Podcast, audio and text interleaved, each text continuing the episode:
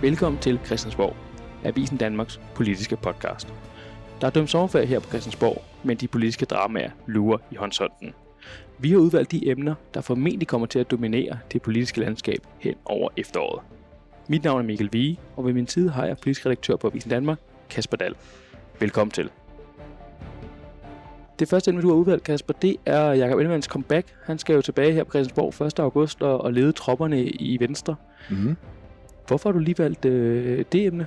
Ej, nu er det jo heller ikke prioriteret rækkefølge, jeg, jeg kører i. Det er jo sådan øh, alt godt fra havet, uprioriteret, øh, sådan at jeg rigtig kan øh, rykkes i næsen, øh, når vi øh, når frem til jul, og der så måske er noget af det, der ikke har fyldt så super meget på den politiske dagsorden i, i andet halvår af 2023. Men altså en af de ting, jeg føler mig rimelig Ja, jeg er overbevist rimelig om, sikker på den her. rimelig sikker på, vi kommer til at beskæftige os øh, ganske meget med, og det er jo øh, så snart, at, øh, at sommerferien går på held, det er øh, Jakob Ellemann Jensens øh, comeback til øh, dansk politik. Øhm, det, øh, det er noget af det, der kommer til at fylde. Og hvad er det for udfordringer, du ser for Jakob Ellemann nu? Øh, en ting er jo, at han er været sygemeldt og skal tilbage til, øh, på arbejde, men hvad er det for udfordringer politisk, der venter Jakob Ellemann? Jamen, jeg ser sådan, at der er udfordringer for Jakob Ellemann i øh, tre forskellige spor, og det er jo i virkeligheden øh, spor, der knytter sig til de tre forskellige øh, poster, han jo øh, besidder. Den ene, det er som formand for Venstre, den anden, det er som landets øh, forsvarsminister, og den tredje er jo den her sådan lidt elastikagtige titel som, øh, som vicestatsminister. Men, men med det menes jo øh, regeringens øh, interne øh, anlægner i den her øh, trepartis øh, konstruktion. Hvis vi sådan skal, skal dvæle ved det ene spor i første omgang, altså det at være formand for Venstre, så øh, er det jo en, øh, en kolossal opgave, der, der venter ham der. Han skal jo øh, forsøge at forklare igen, igen, igen, hvorfor at øh, Venstre er med i en regering, der er ledet af øh, Mette Frederiksen. Det øh, var jo en af de ting, man måtte forstå øh, før valgkampen og i valgkampen øh, for, øh, for under et år siden, at øh, det kunne Venstre bestemt ikke forestille sig, at, øh, at de skulle være en, øh, en del af. Og det er de jo så nu, og, øh, og selvom at, at mange venstrefolk og også øh, Jakob Ellemanns Jensens øh, vikar, duo Truls Lund Poulsen og Stefanie Lose, har brugt rigtig meget tid på at, at forklare årsagerne til, at, at Venstre er, er med i, i regeringen, og, og du og jeg har jo også lavet et interview med, med formandsvikarduen, øh, hvor de satte nogle fyrtårne øh, op for regeringsprojektet, så, øh, så er der jo brug for at høre det fra hestens egen mund. Altså vi har brug for, tror jeg, at, øh, at Ellemann Jensen igen igen lige får, øh, får forklaret, hvad er det lige, der var årsagen til, at han øh, vendte 180 grader og rent faktisk gerne ville være med i en, øh, i en regering med, øh, med Mette Frederiksen for, øh, for bordenden. Og så tror jeg så også, at det, vi er ved at være der. Altså så har folk ligesom delt sig øh, efter anskuelse, og, og dem, der... Øh, der synes, det er, er okay, de, øh, de er stemplet ind i Venstre-projektet igen, og, og dem, der øh, stadigvæk øh, er sure over det, de, de kommer nok ikke til at gøre det i, i den her valgperiode, eller så længe Venstre er en del af regeringen. Lige et, et spørgsmål i forhold til det med, øh, med den gamle duo, øh, Troels Poulsen, Stefanie Det er helt korrekt, at de, de har jo egentlig kørt butikken meget godt, men det er jo ikke fordi, det har givet det store udslag i meningsmålinger. Kan det ikke give Jacob Ellemann en lille smule ro af at se, okay, det er så alt ikke en eller anden øh, fremadstormende parti, han skal ind i, og nu skal han til at gribe roret, og så kan det næsten gå, gå galt. Ja, tja, hmm.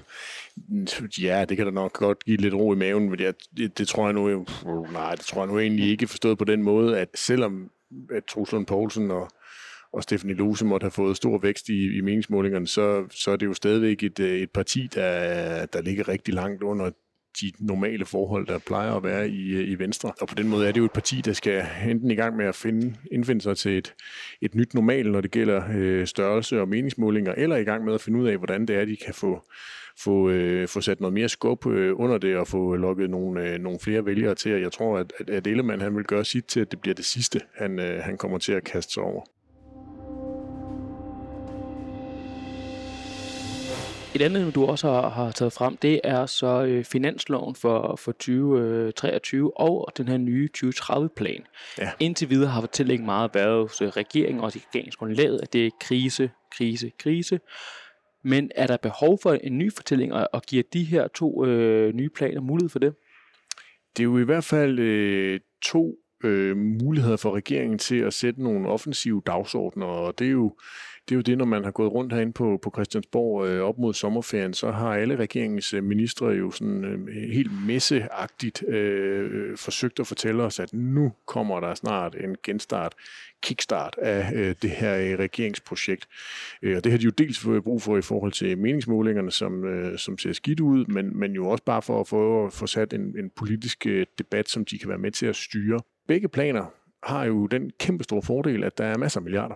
Mm det er altid nemmere at lave en finanslov, når der er penge og øh, rute med. Det er også altid nemmere at lave en tillokkende 2030-plan, når der er masser af milliarder at, øh, at rute med. Og i forhold til finansloven, så, så synes jeg jo, det, der bliver allermest spændende, det er jo, at det her er jo den første sådan, store, normale finanslov, hvor, hvor den finanslov, vi fik her i, i løbet af foråret, jo var sådan en, en lille bitte en, øh, der ligesom skulle øh, laves, og den blev jo så øh, ganske bred. Det var jo imponerende, at det lykkedes at gøre mm. den så bred, når der var så få penge at, øh, at gøre godt med.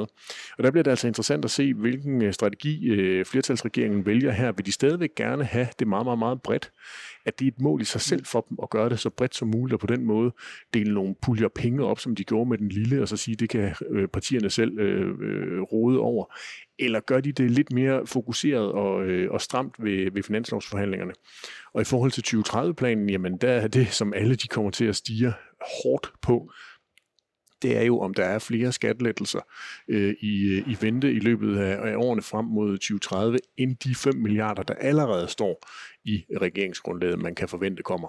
Hvor, hvor vigtigt tror du, den her finanslov bliver? Fordi den, vi lige har haft, kom meget sent, og som du siger, det var meget småt med pengene i den. Mm-hmm. Men finanslov er jo generelt set nogle ret øh, vigtige i dansk politik. Kommer vi tilbage til, til normalen? Mm i virkeligheden er det jo lykkedes for, øh, for den socialdemokratiske etpartiregering, der den sad der og gør finanslovene til sådan noget, der er ikke apolitisk, men, men ligesom trække øh, dramaet lidt, øh, lidt ud af det, forstået på den måde, at man jo ofte delte det lidt op i nogle større forhandlinger, der foregik i nogle andre ministerier, og så bandt man en sløjfe øh, over et, øh, et lidt mindre beløb til, til forhandlingen over i, i Finansministeriet. Og, øhm, og det, det er jo også noget, der bliver interessant at se, hvad, hvad er det for en tilgang, man, øh, man gør her? Gør man finanslovsforhandlingerne til sådan en stor årlig tilbagevendende mm. øh, begivenhed, som vi så under øh, Anders Fogh Rasmussen og Pia Kærsgaards øh, regerings, fælles regeringstid mm. næsten, hvor det var, at, at alt godt fra havet blev puljet ind i de her finanslovsforhandlinger? Eller er det noget, hvor, hvor man stadigvæk vil køre tingene ud i øh, de enkelte ministerier? For mig at se bliver det øh, øh meget interessant at se, fordi det ligesom kan lægge sporene ud til, hvordan, hvordan er regeringens øh, strategi, når det gælder de, øh, de meget brede forlig, altså der, hvor der er vi er helt oppe på de der 9, 10, 11, mm. 12 øh, partier, eller prøver de på at fokusere det ind på, hvor det er, at vi selvfølgelig se de tre regeringspartier, og så måske et rødt, et ja. blåt, nu sagde du også selv, at den tidligere finanslov, øh, den var meget bred. Et af de mm. partier, der ikke var med i den, det var Danmarksdemokraterne. Og mm. Danmarksdemokraterne vil gerne være det her parti, som har indflydelse, et indflydelsesparti, som det hedder. Mm. Ser du særligt frem til at se, hvordan Danmarksdemokraterne kommer til at ligge sig øh, på det her spørgsmål? Ja, både hvordan Danmarksdemokraterne kommer til at agere. Det er jo selvfølgelig rasende interessant, at de er villige til at indgå de øh, nødvendige kompromiser, man, øh, man skal gøre, hvis man vil være det indflydelsesparti, som, som Inger Støjberg jo lancerede Danmarksdemokraterne som. Men jo egentlig også om de andre partier er interesseret i at få Danmarksdemokraterne med? Altså, hvor oprigtig er den interesse? Altså, har Venstre for eksempel en interesse i at lukke Danmarksdemokraterne ind? Fordi vi ved jo, at Inger Støjberg bruger store dele af sin tid på at, at slå på Venstre og, og Jacob Ellemann og gå på strandhugst efter øh, Venstres øh, vælgere, især i det jyske. Så er Venstre overhovedet interesseret i at have Danmarksdemokraterne med i sådan et øh, forlig, ligegyldigt hvor villige de er til at, og, øh, at indgå det set fra, øh, fra Danmarksdemokraternes side? Så det er jo sådan et af de der små drama dilemmaer i dramaet, man skal holde øje med? Hvor den her 2030-plan, øh, det er måske tydeligt, øh, og man ved måske tydeligvis, hvad, hvad Socialdemokratiet gerne vil have, og hvad Venstre gerne vil have, velfærd og skattelettelser. Bliver det også interessant øh, for Moderaterne, for det er stadigvæk et nyt parti, det er et parti, vi ikke kender så godt, også politisk set kommer vi til at blive klogere på, hvad er det for en retning, Moderaterne gerne vil, når den her 2030-plan kommer? Ja, vi bliver jo klogere på alle tre øh, retninger. Det er jo rigtigt, som du siger, at vi nok godt måske lidt kan regne ud, hvor det er, at øh, Socialdemokraterne og Venstre, de, øh, de ligger. Men det bliver jo også rasende interessant, hvad er det, Moderaterne kommer til at, at kæmpe for, fordi det er jo en anden situation, vi, vi står i, en hele, øh, hele den virkelighed, vi var i, da der var øh, valgkamp og optakten til valgkampen, og også efterfølgende, hvor der blev trukket, eller skyerne kom jo aldrig, så de, mm. de trak jo aldrig op, men der blev i hvert fald tegnet et billede af, at der trak meget mørke skyer op over dansk økonomi, og det er jo ingenlunde tilfælde. Tværtimod er der jo fundet 16 milliarder ekstra i øh, det økonomiske råderum frem mod 2030, og, og på den måde bliver det jo rasende interessant at se, hvad det er, moderaterne de kommer til at ville prioritere. Deres øh, skatteordfører, Mohamed Rona, har jo allerede været ude og omfavne Venstres øh, ønske om, mm. øh, om skattelettelser, og det har, har Venstrefløjen jo øh, lynhurtigt brugt til at få, øh, få fortalt, at, øh, at Moderaterne er et blåt og liberalt øh, parti, der, der allerhelst vil have skattelettelser, og Lars Lykke er stadigvæk den her blå ulv i, øh, i lilla øh, klæder, så det, det bliver, øh, som du er inde på, øh, spændende at se, hvor Moderaterne de har, har valgt at kaste deres øh, politiske kapital ind. Noget af det, vi har snakket meget om det seneste øh, mange måneder, det er jo Mette Frederiksen og det her mulige øh, NATO-generalsekretær-job. Ja. Det bliver jo ikke sådan, i hvert fald ikke det næste års tid, men det var nok ikke formentlig længe, før vi begynder at diskutere det igen, fordi Jens Stoltenberg har, øh, som kendt, kun forlænget med det her ene års tid. Mm-hmm. Hvor tror du, at, at, at det kommer til at stille Socialdemokratiet hen over efteråret? Jo, men panikken er jo trukket ud af Socialdemokratiet. Altså panikken, der ligesom ganske hurtigt begyndte at brede sig, da det var øh, top Socialdemokrater fandt ud af, at Mette Frederiksen måske var, øh, var på vej øh, ud af landet, og dermed også forladet posten som både øh, partiets formand og som, øh, som statsminister. Så det efterlader jo øh, Socialdemokratiet i, i den situation, at de nu har, øh, har mulighed for lige at få pulsen ned, og, øh, og måske kigge hinanden dybt i øjnene og prøve at finde ud af, hvordan skal affølgen, hvordan skal magtbalancen og magtfordelingen i øh, Socialdemokratiet se ud den dag, når Mette Frederiksen ikke længere øh, er her. Og det er også en af de ting, der bliver rasende interessant at, øh, at følge med i. Øhm, fordi det kan være, at det er noget, der kommer til at, at foregå, uden vi rigtig opdager det, men det er jo også noget, der kan komme til at foregå helt ude i det offentlige, hvis der er nogle, øh, nogle toppolitikere, der for eksempel vælger at kopiere den stil, som øh, Mette Frederiksen lagde for dagen, dengang hun øh, tilbage i, i øh, 13, 14, 15 begyndte at køre sig i stilling som, øh, som Socialdemokratiets øh, ukronede øh, kronprinsesse og, og efterfølger til Helle thorning Schmidt, hvor hun jo var ude og give en lang række øh, ideologiske interviews, der ligesom fungerede som, som pejlemærker for, for hendes tid som formand. Men tror du, vi allerede ser magtkampe her i efteråret, eller skal vi hen til, til foråret i det nye år, øh, før det først for alvor kommer på spil mellem ja, Nikolaj Varme og Peter Hummelgaard, som er de åbenlyse efterfølgere? Jamen, det er jo utrolig svært at spå om, fordi vi jo ikke ved, hvad, hvad, hvad køreplanen ligesom er, hverken for, for Mette Frederiksen, altså om hun er så aktivt jobsøgende, mm. som det måske har kunne se ud i, i forhold til NATO-jobbet. Vil hun også begynde at kaste sin, øh, sin kærlighed på nogle af EU-topposterne, eller slå hun syv kors øh, for sig der, og ikke skal nyde noget af at komme, øh, komme ned til EU-kommissionen. Mm. Øhm, altså, det spiller jo også en, en stor rolle, og så er der jo hele det her med, om, om altså, magtkampe er enormt slidsomme, og det ved de alt om i Socialdemokratiet. Øhm, det er ikke noget, der på nogen måde øh, gavner partiet, hverken internt eller i forhold til vælgerne. Øh, det, det, er, det er noget, der kan tage mange år, hele de sår, der kan blive etableret i sådan nogle magtkampe. Så det kan jo også være, at man netop med det en mente i Socialdemokratiet prøver på at se, om man ikke kan finde en eller anden mindelig løsning. Det lykkedes jo for, øhm, for Helle thorning Schmidt, Bjarne Korydon, Mette Frederiksen, Henrik Sass Larsen og, øh, og lave det, øh, sådan at der var en, øh, en glidende overgang, da, da Helle thorning Schmidt hun ikke øh, genvalgte øh, statsministerposten tilbage i 2015 og, og trådte tilbage, og at Mette Frederiksen jo så kunne blive kronet som øh, øh Helle thorning Schmidts øh, efterfølger uden kampvalg. Øhm, og øh, jeg tror, det er den model, de allerhelst vil lande på i, øh, i Socialdemokratiet, men der kan jo selvfølgelig være så mange ambitioner samlet i, øh, i det gruppeværelse, at der ikke er, er plads til det på, øh, på en og samme tidspunkt, og så, øh, så kan det være, at det, det ender i den her øh, magtkamp, der kan, kan bluse op for åbent tæppe. Men jeg tror, de vil gøre rigtig meget for at undgå det den her topjob, topjob øh, kabale, det handler jo ikke kun om Mette Frederiksen, fordi Margrethe Vestager har jo ja. også sagt, at hun gerne vil være formand for den europæiske investeringsbank. Mm-hmm. Kan du ikke lige forklare, hvorfor er det, at det har en effekt på dansk politik, at hun gerne vil være formand for den europæiske investeringsbank? Jamen det er der jo, kan der være to årsager til. Den ene det er jo, at der kun er en vis mængde øh, internationale topjobs, som er øh, interessante, og der, som lille nation er der nok også kun en, en, øh, en uofficiel kvote, man kan begynde at besætte. Så, så øh, det vil selvfølgelig nok blive lidt sværere for, for Mette Frederiksen eller andre håbefulde øh, danske politikere at få et internationalt øh, topjob, hvis øh, Margrethe Vestager hun skulle, skulle lande det her. Det er jo sådan den ene del af det. Den anden del, det er jo, at hvis hun skulle få det her job, og det er jo noget, der bliver arbejdet på af danske diplomater, fra danske diplomaters side rundt om i, i, i Europa, og der er vist en spanier og en italiener, som er, er meget kvalificerede kandidater også, og det er jo en en bank, hvor, hvor det er de store nationer, der ligesom øh, er toneangivende, øh, så det er jo også tvivlsomt, om de vil lade en, en dansker lige pludselig komme mm. ind og stå i, i spidsen for det, og det er 12 år siden, at der sidst har været en, øh, en toppost ledig i den her øh, bank, så det kan godt være, at der kommer, kommer kamp øh, om det. Det må, det må tiden jo vise, men skulle det lykkes, øh, for Margrethe Vestager her i, i efteråret allerede at besætte den, jamen så mangler vi jo en dansk øh, kommissær.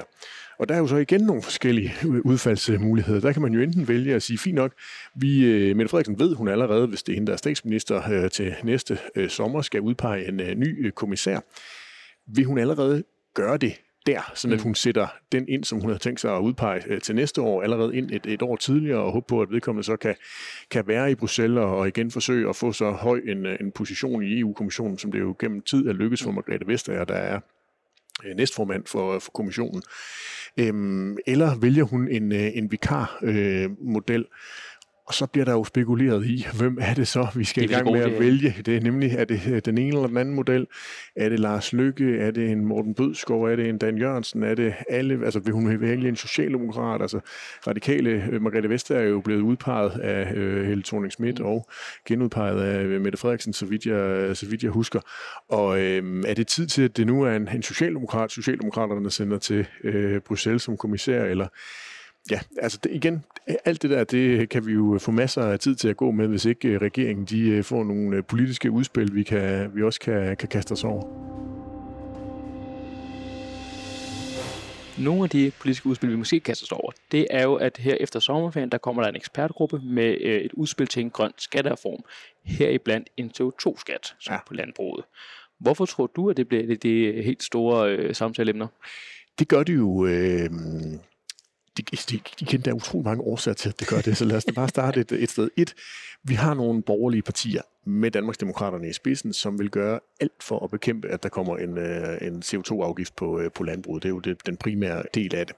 Så er der jo inde i regeringen, der ved vi, at Venstre de er enormt presset af landbrugsdelen af øh, partiet, som virkelig ikke ønsker en, øh, en CO2-afgift, øh, medmindre den bliver skruet sammen på, på lige præcis øh, deres måde. Og det er der jo sådan, som, som landet ligger på nuværende tidspunkt, og det man, man kan høre om, hvor ekspertgruppen kommer hen af, at det er der ikke så meget, der, der tyder på på nuværende tidspunkt. Og så er der jo Venstrefløjen, som jo vil knus elske, at der kom en øh, CO2-afgift på landbrug, der gerne vil have den så høj som overhovedet muligt, og jo gerne vil puste til det her grønne område, fordi mm. det er noget, de mener, at deres øh, vælgere er, øh, er utrolig meget optaget af.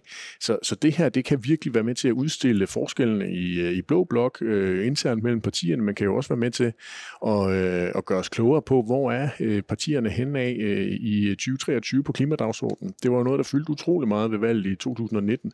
Der blev lavet ufattelig meget mange klimaaftaler i forrige valgperiode, men det virker lidt som om, at, øh, at tempoet er gået ud af, af klimapolitikken, og, og Lars Ågaard, klimaministeren, har jo mere fokus på, på implementering, hvilket nok er, er meget klogt øh, at få alle de der aftaler ud og, og leve i virkeligheden, end han lige har på at sætte nye initiativer i, øh, i søen. Så det, det bliver også et af de der områder, der, der bliver rasende interessant at, få, at, at følge. Øh, og som du selv siger, Venstre bliver måske et af de partier, vi kommer til at holde allermest øje med i, i det her spørgsmål. Men, men kan Venstre gøre andet end at være med til at indføre en CO2-afgift øh, på det her spørgsmål? Fordi at, når man hører på øh, Peter Hummelgaard og Samertiet, der siger de, at for at være regeringsparti, så skal man have en ret aktiv grøn dagsorden. Og Lars, øh, Jacob Ellemann har jo også været ude og sige øh, under valgkampen, at de egentlig er åbne over for det her forslag. Så, så kan Venstre ændre mening på det her, eller stille sig anderledes forhold til en CO2-afgift på landbruget? Ja, det korte svar det er nej. Men der er jo mange måder at skrue den sammen på. Dels kan man indfase den på for, øh, forskellige vis.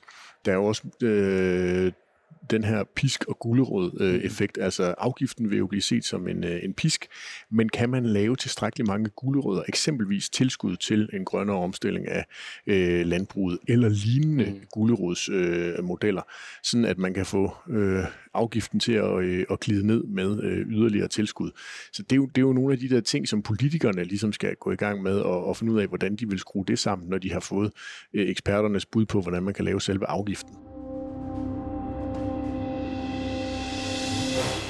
Et andet øh, ting, du har fat i, det er det her spørgsmål, som er det evige spørgsmål i dansk politik. Skattelettelser eller velfærd. Og Venstre har allerede ude at blære som alle deres skattelettelser, selvom det ikke er alt sammen, der er, alt sammen, der er implementeret endnu. Og Socialdemokratiet virker også til at være åbne over for, at der skal komme yderligere skattelettelser end det, der faktisk der står i regeringsgrundlaget. Den her debat om skattelettelser eller velfærd, altså, hvorfor tror du, det kommer til at fylde så meget? Fordi der kommer vel bare skattelettelser, øh, som regeringen har sagt?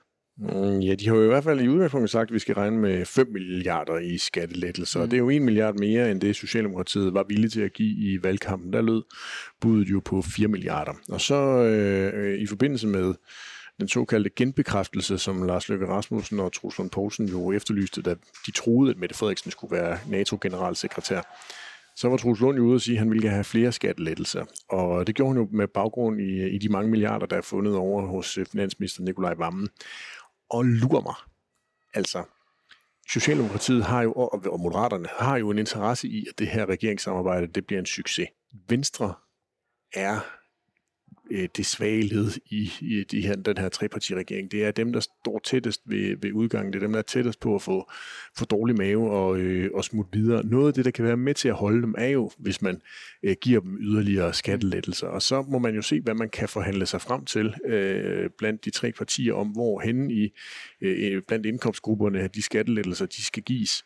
Øh, men, men jeg tror godt, at danskerne kan regne med, at der kommer flere skattelettelser end, øh, end de 5 milliarder, der er, øh, er lagt op til. Ellers så, øh, så vil endnu flere venstrefolk begynde at mærke efter i maven, om det virkelig er rigtigt, at, øh, at de skal blive ved med at være et øh, regeringsparti. Ja, fordi man skal huske præmissen for, at Venstre gik ind i den her regering. Det er jo fordi, de sagde, at de kunne få mere politik gennem det her, end de kunne med, med blå blok, så de skal jo også vise resultater på, på det her område, vel? Og især nu, hvor der er kommet ekstra penge i, øh, i skattekassen. Jamen lige præcis. Altså, det er en bunden opgave, hvis man kan kalde det det, og det vil jo også være noget, som vil give Jakob Ellemann, når han vender tilbage, en mulighed for at, øh, at shine og, og give ham lidt, lidt positiv øh, medvind på cykelstien øh, at, øh, at han så vil kunne sige, at jamen, prøv at høre, at det her det er jo altså en af årsagerne til, at Venstre er i, øh, i den her regering. Det er nu, vi er i gang med at forhandle de der skattelettelser endnu højere op, end øh, vi rent faktisk lykkedes med tilbage i november og december på Marienborg. Nu er der øh, endnu en gang en, øh, en succeshistorie med, hvorfor Venstre sidder inde i ministerkontorerne. Regeringen fyldt med de mange succeser, ja. Et problem, de dog har haft, det er omkring seniorpensionen. Og du har nævnt den her, fordi nu er diskussionen rent over, at vi skal lave en trepartsforhandling om det her. Ja. Og hvis der er noget, der kan sætte øh, i gang i fagbevægelsen mere end mm-hmm. afskaffelsen af en helligdag, så er det afskaffelsen af en øh, tilbagetrækningsreform for de nedslidte. Nu er det med din trepart, men hvorfor tror du, at øh, det nu kommer til at blive et stort samtaleemne? Jamen, vi ved jo, at regeringen vil indkalde til trepartsforhandlinger på den anden side af sommerferien. Regeringen har jo en ambition om, det står i en, en lille sætning i regeringsgrundlaget, og øh, de tre fra regeringsledelsen på det tidspunkt, Mette Frederiksen, Truls Lund Poulsen og Lars Løkke, havde jo en kronik i politikken, hvor de inviterede til at, at starte den her permanente trepartsinstitution. Øh, øh og, og før sommerferien øh, må jeg forstå, at, øh, at invitationerne er sendt afsted til, øh, til fagbevægelsen. Det betyder jo, at vi kommer til at se en regering, der bliver interesseret i at at forbedre forholdet til fagbevægelsen. Det er jo noget, der ligger Socialdemokraterne øh, allernærmest øh, blandt de tre regeringspartier, fordi det har jo været et utroligt anstrengt forhold, der har været mellem øh, SVM-regeringen og fagbevægelsen efter afskaffelsen af øh, Stor Bededag. Så det her det er jo dels en måde at prøve på at se, om man kan lappe øh, på, øh, på det forhold, men jo også et forsøg på regeringen, fra regeringens side på at få øh, fagbevægelsen og, øh, og arbejdsgiverne med ind til bordet og prøve at tage ansvar for, hvordan samfundet udvikler sig. Og der er jo øh, et moras af ordninger til, og man kan trække sig tidligt tilbage. Og det er jo det, man gerne vil, øh, vil forsøge at få, få ryddet op i. Og det bliver også resten interessant at se, øh, hvordan regeringen vil gribe det an. Altså, hvad, hvad er det, arbejdsgiverne og arbejdstagerne kan få til gengæld for at, øh, at være med til at, at legitimere, at der måske skal saneres i de her tilbagetrækningsordninger? Altså kan de få noget andet på nogle andre områder, som er, er vigtige for dem? Øh, det tror jeg bliver afgørende for, om det her det kan blive en succes for regeringen. Ja, for det at sige, det kan det blive andet end tabersag for regeringen. Det, det her, de har en rasende populær ordning, en seniorpensionsordning, som Venstre var med til at indføre, som jo. rigtig mange mennesker nyder godt af, og du har en fagbevægelse, som en gerne vil beholde den, og, og regeringen har en populær politik, nu skal den afskaffes. Altså, hvordan kan det nogensinde blive en vindersag for regeringen? Ja, men de kan, de, det kan det jo, hvis de, hvis de lykkes med at få øh, det, som er det vigtigste for regeringen, nemlig at få et arbejdsudbud. Og det kan man jo få på mange måder. Her har man jo valgt at lægge op til at prøve at gøre det på, på det her område. Det giver vist ikke så meget, som jeg husker det. Men, men, øh, men det kan man jo prøve at gøre på, på anden vis, hvis man igen kan få to andre parter i en trepart mm. til at, øh, at nikke til det, så kan man jo være kommet et, øh, et godt stykke. Men spørgsmålet er bare, hvad er prisen på grisen. Hvad kommer det til at koste for øh, regeringen på nogle andre områder, at man gerne vil have fagbevægelsen til at, at gøre det her? Bliver det nogle flere midler til efteruddannelse? Mm. Hvad, hvad, hvad, hvad, hvad kan det være, der kan være med til at, og, og gøre, at det kan gøres øh, spiseligt for fagbevægelsen, så det ikke kuldsejler?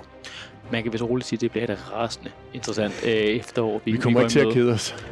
Husk, at I kan følge med på alle politiske nyheder og interviews ind på avisendanmark.dk og øh, abonner og følg på podcasten, så dukker vi nemlig automatisk op der, hvor du lytter til din podcast. Tak fordi du lyttede med.